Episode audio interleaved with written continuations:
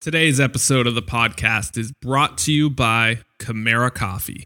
Let's get real for a moment. We all love us some coffee. We got the boost in mental clarity, energy, mood. But what's the downside? Lots of these coffee brands do more harm than good in terms of our long term energy. We get that crash. Kimera Koffee solved that problem. And this is where it gets really cool. Kimera Koffee sources their single origin beans from over 5,000 feet of elevation then they infuse it with the highest quality nootropics. What are nootropics? Well, if you've never heard of them, um, to simplify it, they're essentially brain vitamins. They help promote a bunch of stuff like focus, cognition, memory, and just mental health in general. So I was a bit skeptical, and then they sent me some. And, uh, you know, I pride myself being from Seattle. I'm a bit of a coffee purist and um, been using this stuff before interviews, and I can notice a significant difference in my mental acuity. I think I'm more in tune with the guests and I can process things better in my head.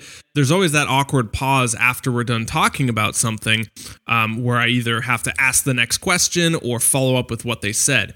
And sometimes, I mean, I have this brain fog and it feels like I can't even do it. Um, but I switched to this over the past uh, five or six interviews, and I've really noticed that gap in between the them finish talking and uh, me asking the next question has shrank. I'm going to continue using this. And if you want to try it, head on over to Kimera Koffee. That's with a K. So it's K I M E R A K O F F E E. Again, that's kimerakoffee.com. And if you use the promo code PaleoHacks, all spelled out, you get 10% off your entire order.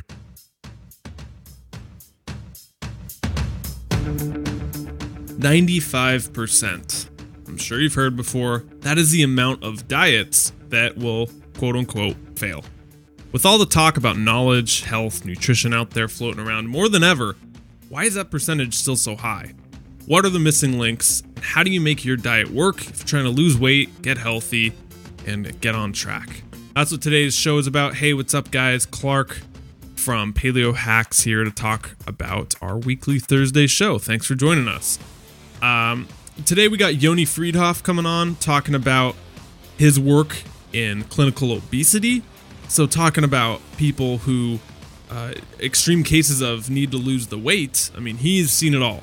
And he comes on here and we talk about really cool things such as post traumatic dieting disorder, uh, energy intake as to why you're not losing weight, not necessarily energy output.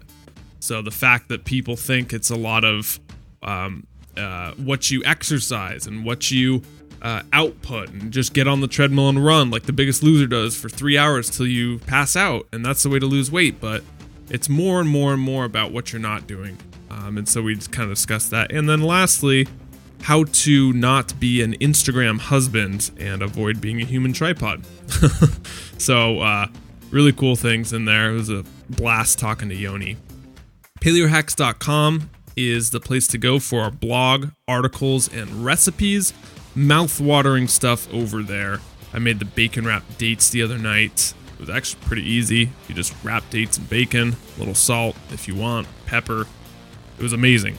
Um, that's over there. Archives are over there too. Listen to last week's show with Wendy Myers about heavy metals. Awesome stuff. You want to get a hold of me, Clark at clarkdanger.com. Shoot me an email and I will respond. All right, you ready for the show? I'm ready for you to hear it. Let's go hear what Yoni has to say. Paleo Hackers. My next guest is an MD, university professor, dad, speaker, and author. His book, The Diet Fix, was the number one Canadian best selling book. Here with us today, Dr. Yoni Freedhoff. Thanks for coming on. Thanks for having me. So, I went to your blog and I have a really serious question right off the bat, Yoni. Um, Are you an Instagram husband? I am not an Instagram husband. No, my wife uh, she does post some pictures, but she is not as savvy as some of the Instagrammers out there. That's for sure. There was a video Yoni posted as a as a Fun Friday video, and it uh, basically uh, poked fun at the fact that a lot of us guys and long term relationships get caught behind the camera for the uh, the good sake of Instagram. So that was a funny one though. And probably girls too. I know some guys who like taking a lot of pictures of themselves. It's probably not just one way.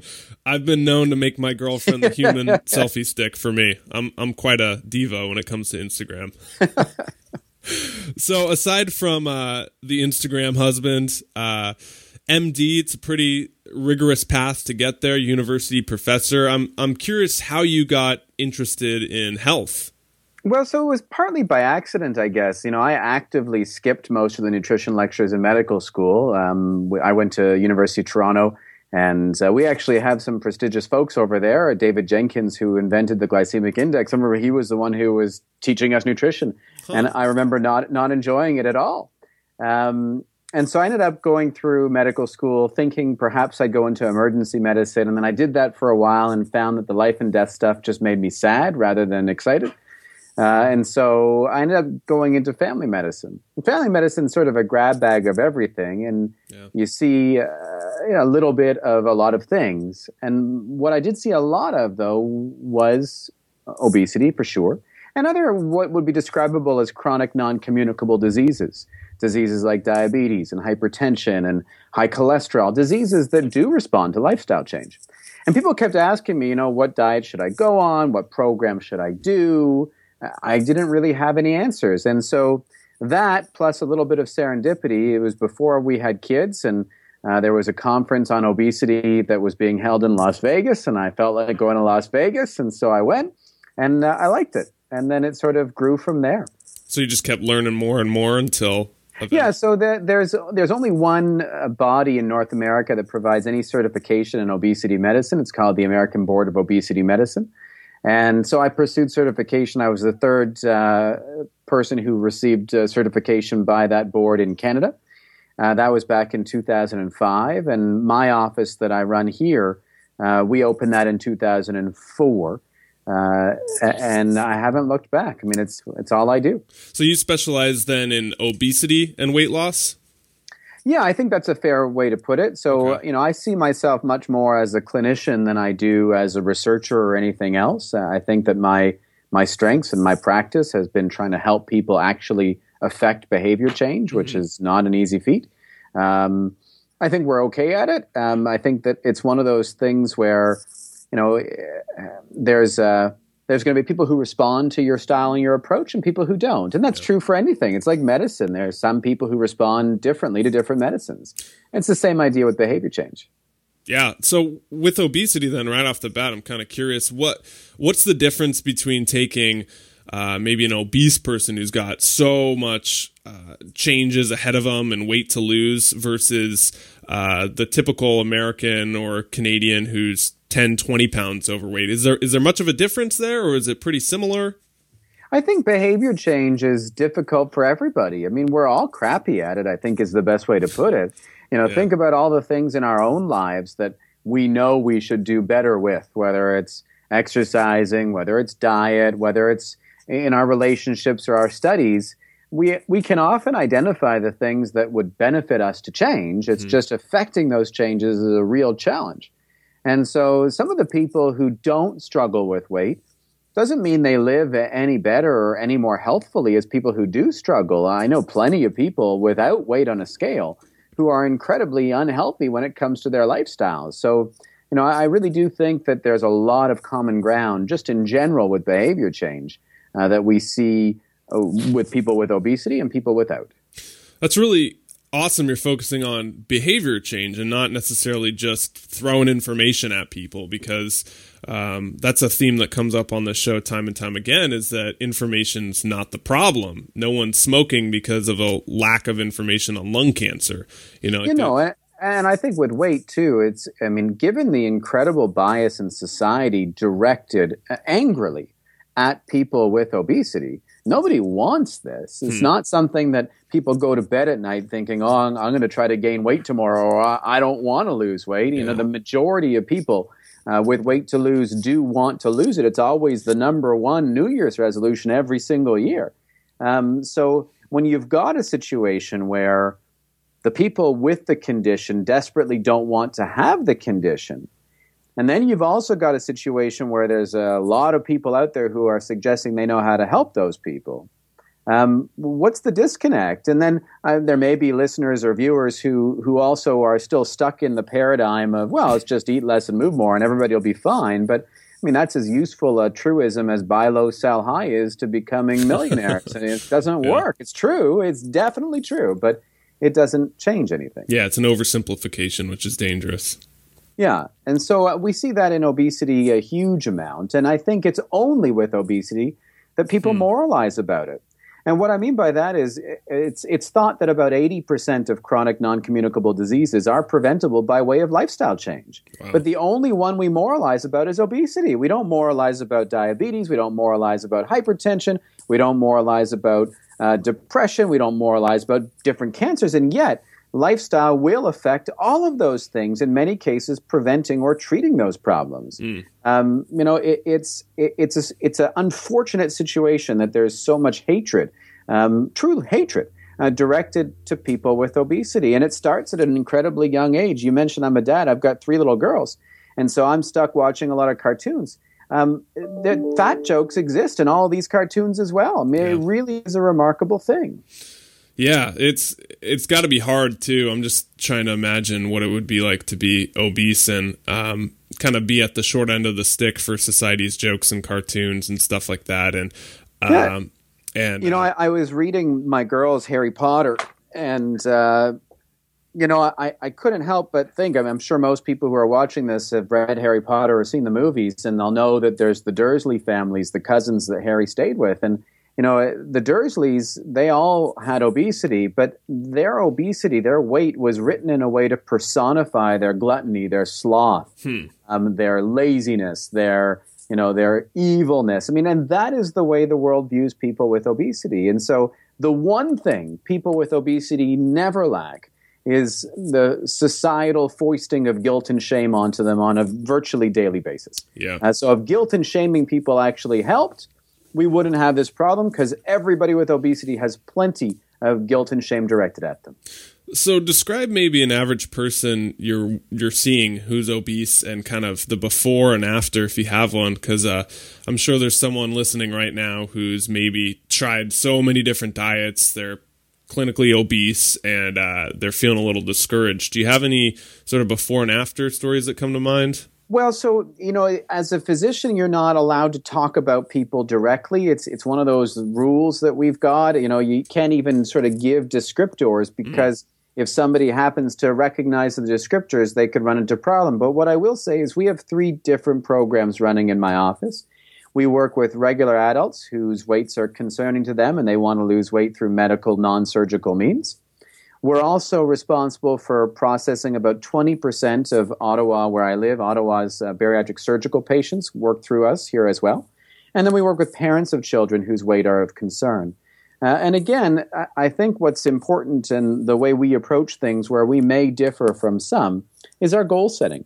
And so the goal here is not some idealized weight. It's not BMI on a BMI table. It's not trying to get people to no longer be classifiable as having obesity. Uh, we call it best weight. It's a term I coined in 2006. And a person's best weight is whatever weight they reach uh, when they're living the healthiest life they actually enjoy. You know, there, there, there will come a point for anyone, for lots of different reasons, where they could not happily eat any less and they could not happily exercise anymore. And their weight with that life is terrific. That's their best. Um, we accept our personal bests as great in everything except it would seem lifestyle change. Hmm. and so we try to instill that in every single person we meet. So i was watching one of your youtube videos and it was uh, our weight should be ideal breaking that myth. Um, is that what you're talking about right there? Yeah and uh, unfortunately there is this belief that we should all be on a certain place in the scale. And it's not just a myth of societal you know it's not just society saying so or, or medical community it's individuals too. I mean, I, I, sometimes call it the Boston Marathon of weight loss.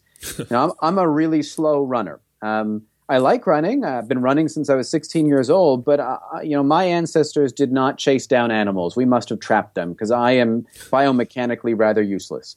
Um, so I will never qualify for Boston. But if I thought to myself that the only purpose in running or the only true runners or the only value would be to qualify, I would have quit decades ago because I'm never getting there. You know, I think with weight management, the number of people who get to their, you know, dream places with weight loss or the healthy BMI, you know, it's as rare as a runner getting qualifying for Boston. It happens, but yeah if that's the goal, you're going to likely fail. And so instead, it's enjoying running and not having artificially built goals. And here I'm not talking about smart goals, I'm just talking about realistic goals. I mean, this is real life where food is a comfort, it's a celebration. And if you can't use food as a comfort or a celebration, you're going to stop whatever diet is restricting your ability to live like a normal human being that brings to mind I had a friend who was super into the fitness modeling competitions, and he would get down to crazy low numbers of body fat, uh, somewhere like 5%, even below 7 and he'd be ripped out of his mind for that one day or the photo shoot. And I'd ask him, How do you feel? And he says, Miserable, yeah. you know, because he's restricting water, he's restricting all this. So, uh, where I'm getting at is to even compare yourself with the ideal. On the outside, it might look all good and dandy, but on the inside, even those people they don't feel good. They don't feel like the ideal. So maybe that's not the ideal after all.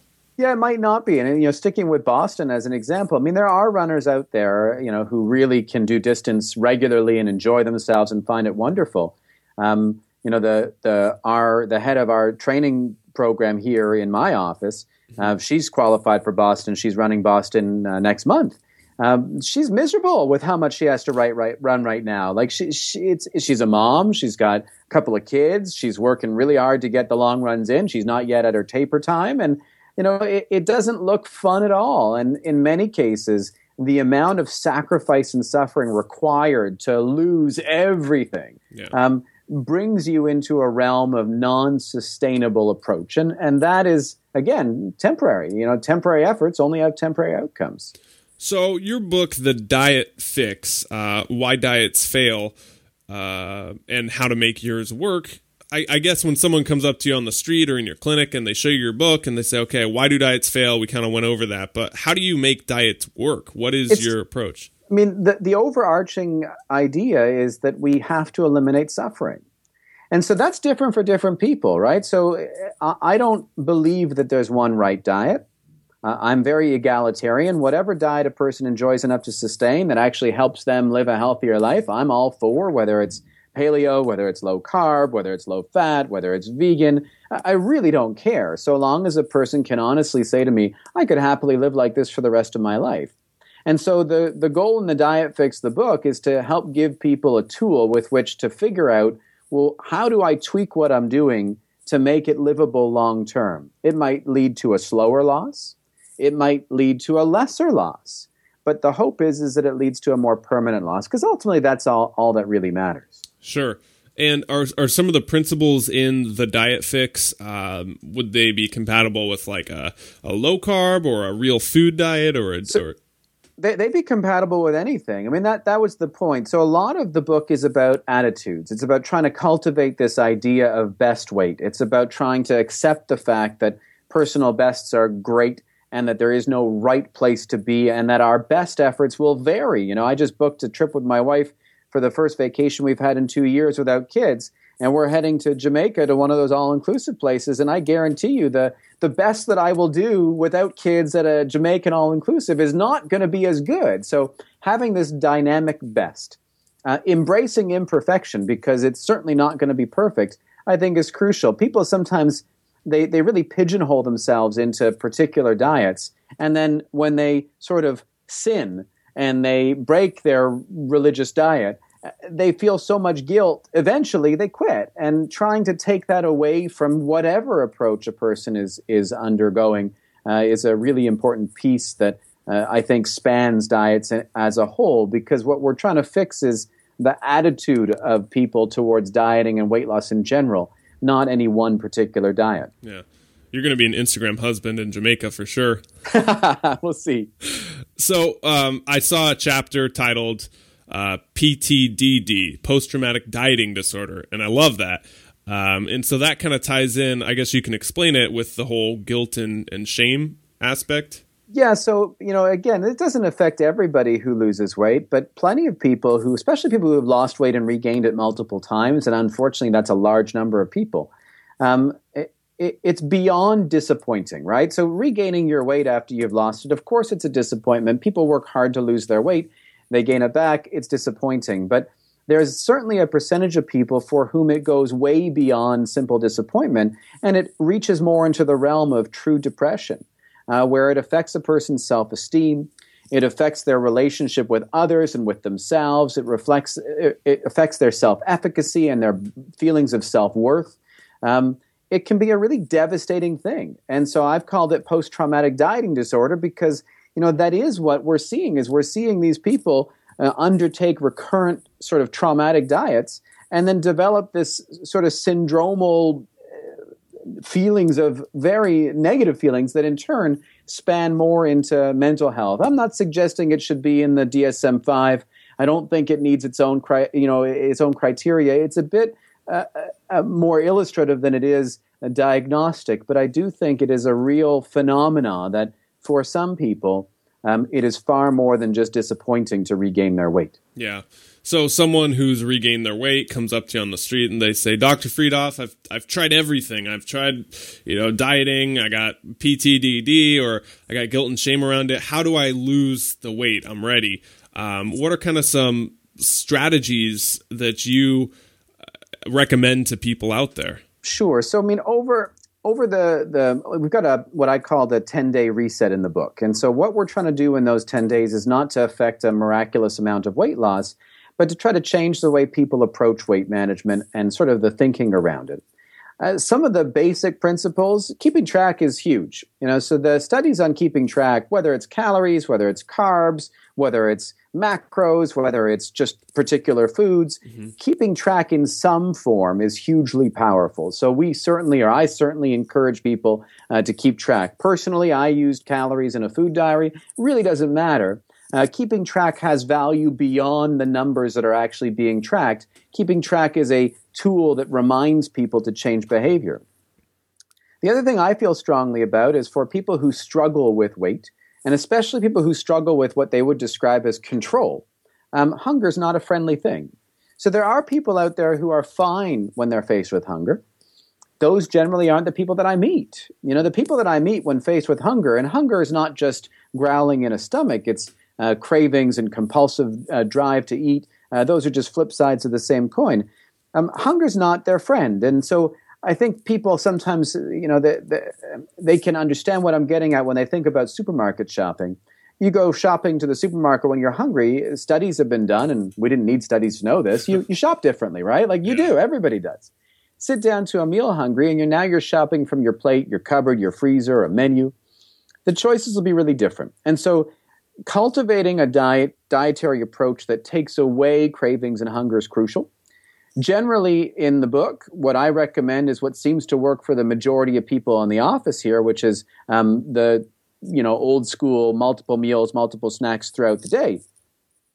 That said, we've got people in my office who are you know having three meals a day. We've got people who are doing two meals in terms of sort of the the sort of kind of IF approach that people have been taking for a while. I don't have anybody on alternate day fasts at this point, but I'd certainly be open to it if somebody was interested. All this to say, um, the goal is the control of intake without it being a huge fight all the time. Because, you know, food is one of the seminal pleasures of our lives, all of our lives. You know, again, food, it's the second most important thing we do behind breathing. And we've got mechanisms and physiology in our bodies that drive us to do so, that trump reason uh, when we're hungry. And so taking that away is really important to me. And then combining those two things together, what we're looking to have people do in the diet fix and in our offices here is to identify what matters for them you know, to try to use that tool, that food diary, whatever you're tracking, to also track hunger and cravings and control and start looking for patterns. Um, you know, you get a frame of reference. It's like my kids do science fair experiments. They get a hypothesis and then they test different um, experimental uh, modalities on that hypothesis. It's the same idea, uh, but you know, and, and giving people again the permission to not be stuck with one rigid approach because I think the rigidity breaks people. Yeah, that kind of dogmatic. You have to do five meals a day, or you have to do one meal a day and then skip five, or um, again, kind of what we talked about earlier. It's not necessarily about the information; it's about the application. And so, um, when people come out saying you only have to eat one meal a day, and I've tried it, well, I'm a lot more hungry and I eat a lot worse during that one meal than if I were eating five or six. Yeah, and, I've seen that myself personally. So I'm Jewish, and so we have one day a year. I mean, I'm not a religious guy. I don't believe in an angry man in the sky, but for whatever reason, uh, every year I do, like many people in my religion, we do this fast called Yom Kippur, where it's 26 hours no eating or drinking. And so I kept a food diary for three years without missing a day, just to know exactly what's involved and be able to, wow. you know, understand what I was asking my patients to do. And what was interesting is each of those three years, when I looked at what I ate at the end of that fast, so this is a once a day meal, I'd consume more in the way of calories than I would when I was having multiple meals and snacks. And I wasn't, we weren't gorging on indulgent food. At the end of 26 hours, nobody wants to cook anything. It's like, you know, it's stereotype food. It's bagels and cream cheese and lox and quiche and, you know, nothing that's difficult. But you're so hungry, you put it away so fast, it, it, it makes a big impact. And so, again, there are those who do well on that approach, but I've not found them to be fairly common. There's a rare individual, I think, who really uh, enjoys that approach enough to want to be on it forever and where they don't go overboard when they do finally eat each day. It can be really mentally taxing, that whole kind of binging and fasting approach. And, uh, it, it, it develops an unhealthy relationship with food I've noticed for myself. I think about food way too much when I'm not eating, and then when I am eating, I'm uh, I'm getting all these these uh, buzzers going off in my head. The pleasure sensors are just on overload. Yeah, you know, there, there's people who love it. You know, so Brad Pilon from Eat Stop Eat, and uh, he's a friend of mine, and he, he finds. I mean, I I don't want to speak for him, but certainly in the discussions we've had online about this sort of thing, it sounds like he, he really enjoys it. You know, it, it, doesn't tax him, but you know, I think about my experiences, and maybe it's just a matter of getting used to it. Mm-hmm. But uh, you know, I, I, dread that day each year. it's yeah. not a fun day. yeah, he was on the show, and he said something that I've always laughed about. He says that the reason people obsess about food is because for a lot of people it's the one awesome thing they have left. Yeah. You know, like they have And it never lets you down, right? So yeah. everything else in our lives unfortunately, from time to time will let us down our loved ones, our jobs, ourselves. Um, but not food. You know, if you love Chunky Monkey, um, you know, Ben and Jerry's, it will always be awesome. It will never let you down. And that is a rare thing in life to have a permanent thing that you can always take pleasure from. And food's unique that way. Yeah, you hit me with uh, Ben and Jerry's Chunky Monkey. uh, that comes up on the show a lot. So uh, I, I want to touch on something I heard in one of your videos. I wrote it down. It said energy intake is oh energy intake as to why you're not losing weight, not about energy output.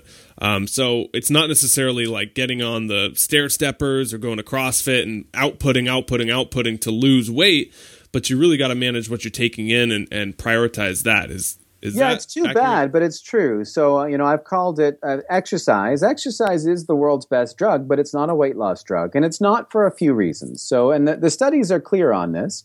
In a laboratory setting, it doesn't matter whether you don't eat 500 calories or you burn 500 calories, it has about the same effect. We don't live in laboratories.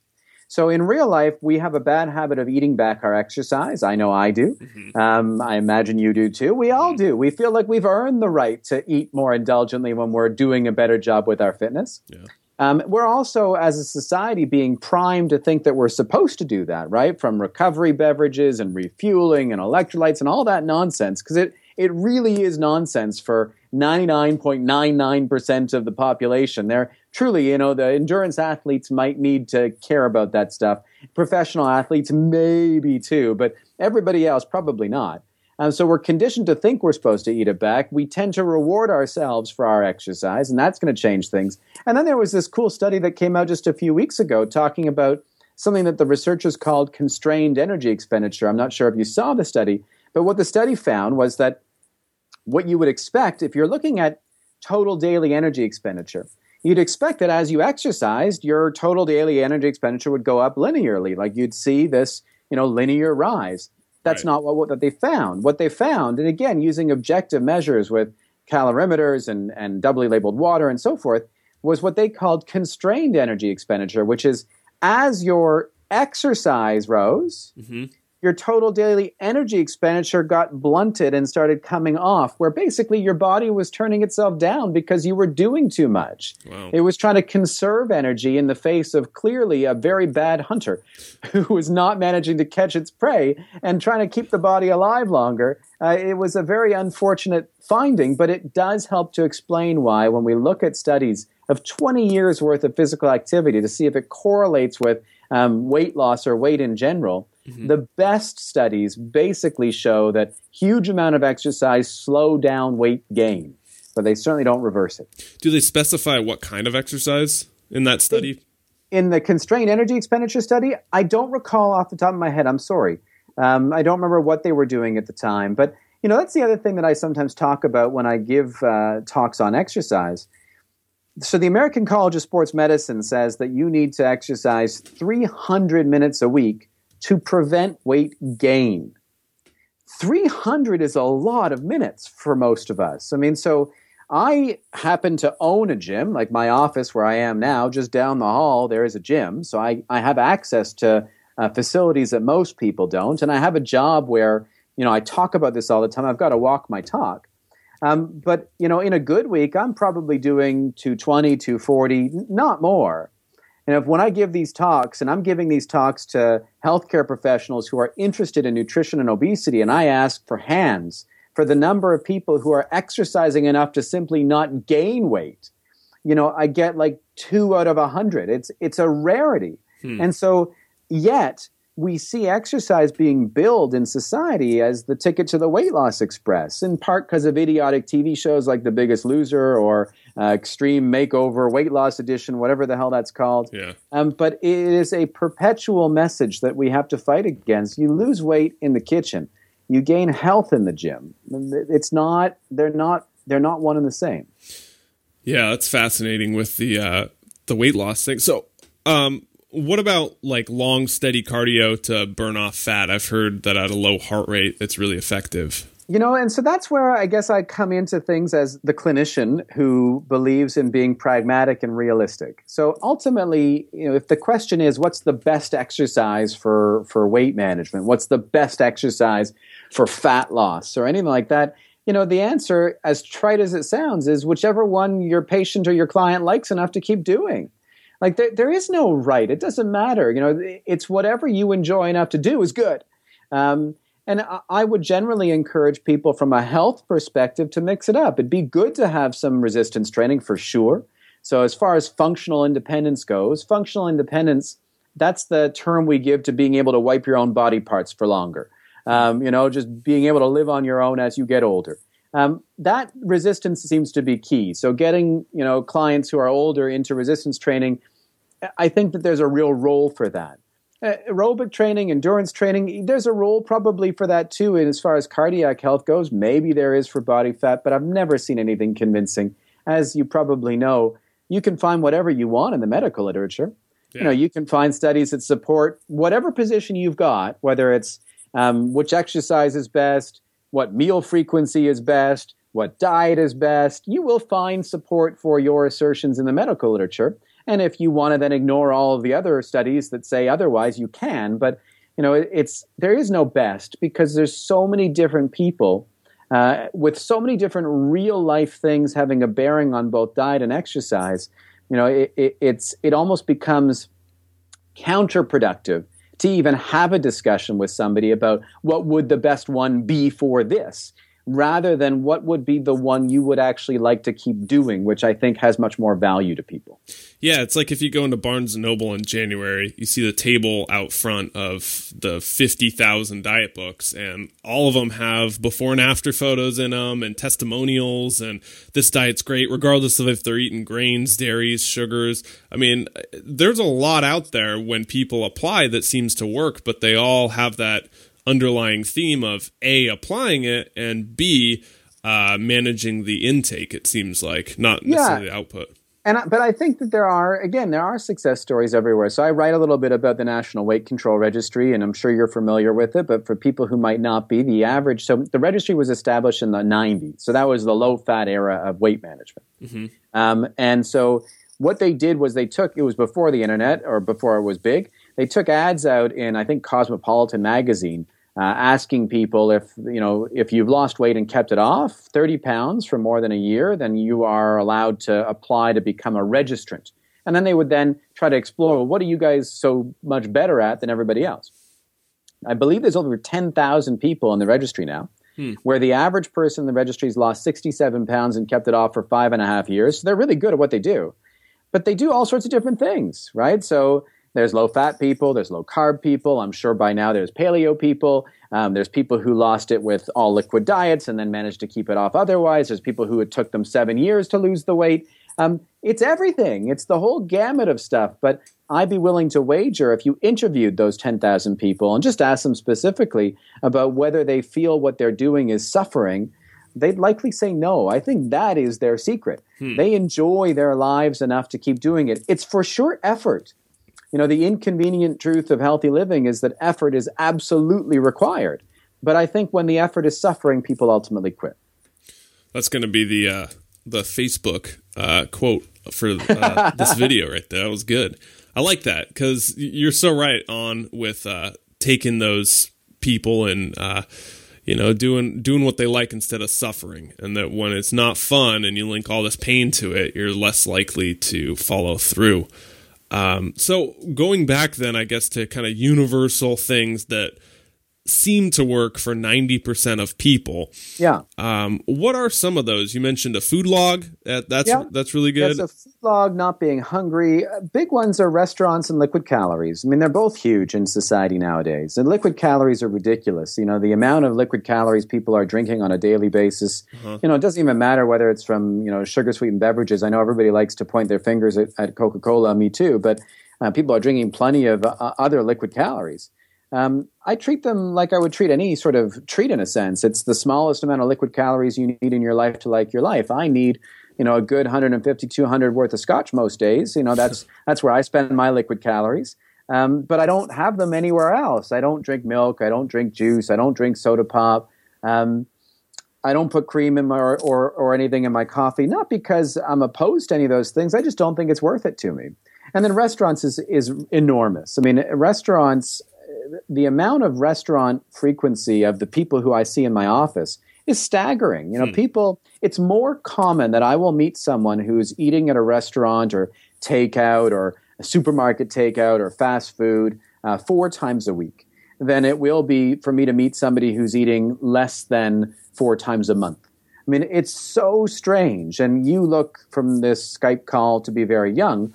Um, I am less young, young, young and fit. yeah, so I, I, am less young, and I can tell you, like the the old curmudgeonly, you know, when I was a kid, when I was a kid, like restaurants were a really rare treat, really rare. And I, you know, I talked to anybody from my generation or older, and it it was a rarity. We didn't do it. It wasn't, you know, celebrating the fact it was Thursday. You know, we went to, for birthdays and we went, you know, when we we're traveling for sure, but but that was it. Um, and so that is a huge piece, getting back into our kitchens. That's one of the things I actually love about paleo in general, um, is the emphasis on cooking. I think that that is one of the best things about you know paleo as a whole is there's so much more emphasis from people who care about paleo to cook from fresh whole ingredients. And ultimately, I think that if we could get people cooking 95% of their meals from fresh whole ingredients, it almost doesn't matter what they're making them out of you know, of course, some of them will be less nutritious than others, but that would go a hell of a long way. You know, restaurants, their job is to make food indulgent, mm-hmm. and and it, it, you know the the eggs in the restaurant taste good because they've been fried in two tablespoons of butter. Like you don't do that at home, or most people don't do that at home. At least not if they're worried about weight. Um, so ultimately, getting out of restaurants is a universal thing. Again, it's the smallest number of meals out you need to like your life, and that will differ. Some people need to eat out because it's part of their job requirements, and some people are more social than others. I, I think of my single patients who are, you know, in their 40s or their 50s. Um, you know, for them, eating out is a huge part of their social lives, and social lives are part of health too. Yeah. And so it, it's figuring out what will work for an individual, but minimizing that would be huge. And minimizing liquid calories is huge as well. Okay, so food log, liquid calories, eating out. Um, what do you? What's your diet look like? What do you do to achieve kind well, of where you're so happy? My diet. I mean, I'm a lucky man, so I would describe my diet as 85 percent of what my wife gives me, and 15 percent whatever the hell I want. Um, Sounds but good. you know, if we look at what we do, I mean, we're definitely not I'm guessing that, you know, as far as macros go, I'm probably 45% carbs, 25% protein, you know, 30% fat. I think that works out to the right numbers. Uh, that'd be my guess um, off the top of my head. Uh, but I've never actually crunched my macros to see what they look like. Um, we do cook the vast majority of our meals from fresh whole ingredients. I've got three little girls. So my oldest is 11, my youngest is six, and they're involved in cooking uh, we do they do meal planning. So every Sunday they we've got a, a whiteboard on the fridge, and the kids take turns, and they're each responsible for laying out the entire week's breakfast, lunches, dinners, and snacks. Hmm.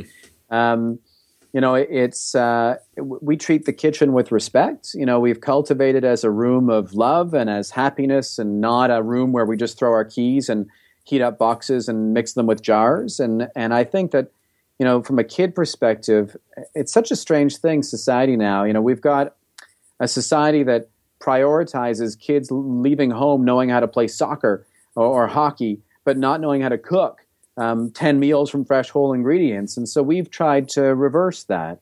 And uh, again, it does take effort, you know, and sometimes a lot of effort. So Thursday nights, my wife works. I come home and so I've got to do the kids' lunches, clean their lunch bags, pack the lunches, make the dinner, and so forth. I'm in the kitchen for a good two, three hours. But I mean, I throw myself in front of a bus for my children. Why wouldn't I cook for them? I mean, we're building them out of the foods we give them, literally. I want to give them good ones. Yeah. We got a lot of parents listening right now. Um, and kids' nutrition and educating them is something I'm really fascinated in. It's funny you bring it up. We have Joe Cross coming on in 30 minutes or so. He did the new uh, documentary called The Kids Menu. I was just watching it. It's all about he did the Fat Sick Nearly Dead one, um, and so this is his new one. But uh, empowering kids and educating them and teaching them. Uh, do you have any advice for parents out there if they have kids and they're trying to get well, them interested? Certainly, uh, uh, one of the main pieces of advice I would give is not to make it about obesity, not to make it about health, not to make it just you know it's Hmm. Parenting's easy to describe and tough to do. You know, you want to live the life you want your kid to live. I mean, that's parenting. That's all of parenting. It hmm. doesn't matter what what you want, you know. And so again, I'm a dad of three girls. I just came from my accountant's. It's year end over here, and, and he's a younger dad, and he was asking me some questions about things. And I, I explained to him that I, I not only try to live the life that I want my kids to live, but I'm also trying to be the man that I hope one day they will look for to marry in a sense. So I help around the house and I cook and I'm kind to my wife. And, you know, I, I, I think we forget that sometimes. Instead, we've got this sort of top down, let's tell the kids what to do. Let's tell them how to live. Let's tell them to go outside and play. I think that we need to do those things. You know, we need to we need to role model them. We need to be them. If you want your kids to go outside and play, go outside and play with them. Like teach them that a normal family life is an active one. Where I get concerned, and I have no idea, I haven't watched the movie, so I'm not speaking against it. I've, again, not a clue. But I, I always worry about um, the kids as far as things like their self esteem, their body image, their relationship with food. And, uh, and, you know, these are kids. Kids do not have fully developed frontal lobes. Kids do not have insight. And kids hear things in ways that we don't intend them. Hmm. And so, you know, I worry about the messaging around this stuff with kids, which is why I think instead teaching by doing is the best way to go. That doesn't mean you can't have discussions around things. So, for instance, you know, an important piece for sure, you know, we were talking about liquid calories. Um, so, I talk about the fact I don't like to, you know, waste my energy. I'd rather eat my food than drink my food. Um, but I don't talk about why. I just talk about that's what I prefer because that's what kids tend to role model and do. And if they ask why, I'll answer. Um, Clean Your Plate Club is an unfortunate club that still exists in many families. I make a big show from time to time about not cleaning my plate, you know, I've had enough. I, when I've had enough, I don't want to have any more. You don't need to if you, you know, it, it, that is the way I want kids to get taught, not by way of sort of education, if that makes any sense. Yeah, yeah, yeah. It, it's again kind of emphasizing what not to do versus showing them what to do. And I think the showing them what you said, the modeling is more powerful. Yeah, I mean, I, I think it's it's a rare household where the kids do not, at least when they're young. Um, want to be like mom and dad. I mean, that's that's just what childhood's all about. Of course, it, it ends, you know. So uh, as my kids are getting older, I see it. I mean, every day that goes by, you've got less influence on your children, literally. Hmm. Um, but my hope is is that we establish enough of a foundation of what family life is supposed to look like in their mind's eyes that even if they don't follow those ideals throughout their teenage years or even their early 20s when they do settle down and have families of their own they'll remember that this was the way they were brought up and hopefully unless we're doing a horrible job of it want to emulate that Yoni, we're coming up on time, man. This has been a really fun call. A uh, couple more questions that we sure. end the call on for all our guests. Um, this one's my favorite one. Over the last year, what's been the biggest lesson you've learned uh, in regards to health, wellness, or your work? Oh, well, I mean, so this is, I guess, cryptic, but the biggest lesson is not, it's, it's got to have to, how would I put it? You can't assume things. And so we're working, for instance, with our Ministry of Health here in Ontario. We've got two programs that are free, in a sense. I mean, they're not free because we pay for them out of taxpayer dollars, but they're funded by the Ministry of Health. We love our programs. They're awesome programs, but you can't assume that decision making is going to be rational about the things that you care about in your life even if you've got good outcomes, even if you uh, are a tremendous trainer or dietitian or doctor or whatever you are, it doesn't change the fact that life sometimes throws curveballs. And uh, I, it's easy to kind of forget about that when you hit your stride and you think, oh, listen, everything's going to come up roses. It doesn't always come up roses. Yeah. Uh, what are some of your favorite resources or books or uh, where do you get your information? What's your favorite? to, to, be honest, my favorite uh, is Twitter. I, I am a huh. huge, huge Twitter user. I love Twitter. I love Twitter because basically, if you use it properly, which is sort of only reading the people who you care about. I mean, I follow a ton of people, but I've got a list, a private list of the people whose stuff that I, I want to read on an everyday basis. Um, they become this personal curation device where they identify the things that are actually important enough to read. Hmm. Um, the other thing that's amazing about Twitter is the ability to reach people you would otherwise never be able to reach. I mean, send an email to some fancy mucky muck somewhere, you're not likely going to get a response, but tweet to them and you might. And then you can also forge real relationships. I've got real professional relationships and real friendships that have come out of Twitter. Uh, I find it an invaluable tool. Awesome. Um, so the book, The Diet Fix, uh, you working on anything new? Well, so I've got a second book that uh, we're shopping around. It's more about actually family life and kids and h- how to, mm. to affect a healthy family and uh, looking a little bit at sort of the the onslaught of sh- crappy food that's pushed on the kids wherever they go.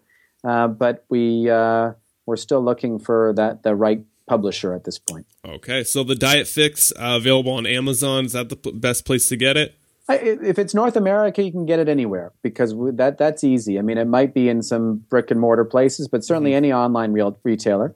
Um, the rest of the world, it's more difficult because we didn't sell the global rights. Okay, and then uh, for you, the best place to find you is your website. My website, Twitter. I'm the only Yoni Freedhoff on the planet, so I'm very easy to locate. it's and, nice to have a name uh, like that. Yeah, yeah, and uh, but yeah, my my website's weightymatters.ca because I'm here in Canada. And uh, my Twitter handle is just my name, Yoni Freedhoff. And uh, unfortunately, I'm pathologically attached to the internet, so I'm there pretty regularly. All right, guys. We'll let them know what you thought of the show. Uh, we'll throw up the Twitter handle right here. Um, Dr. Freedhoff, thanks for coming on. Really appreciate it. This was a fun one. Had a blast talking to you, and I, I love your non dogmatic approach. I think the health community needs a lot more of that out there, especially with what you do, uh, handling obesity. Um, it's really important. So thanks for what you do. Thank you. Thank you for having me.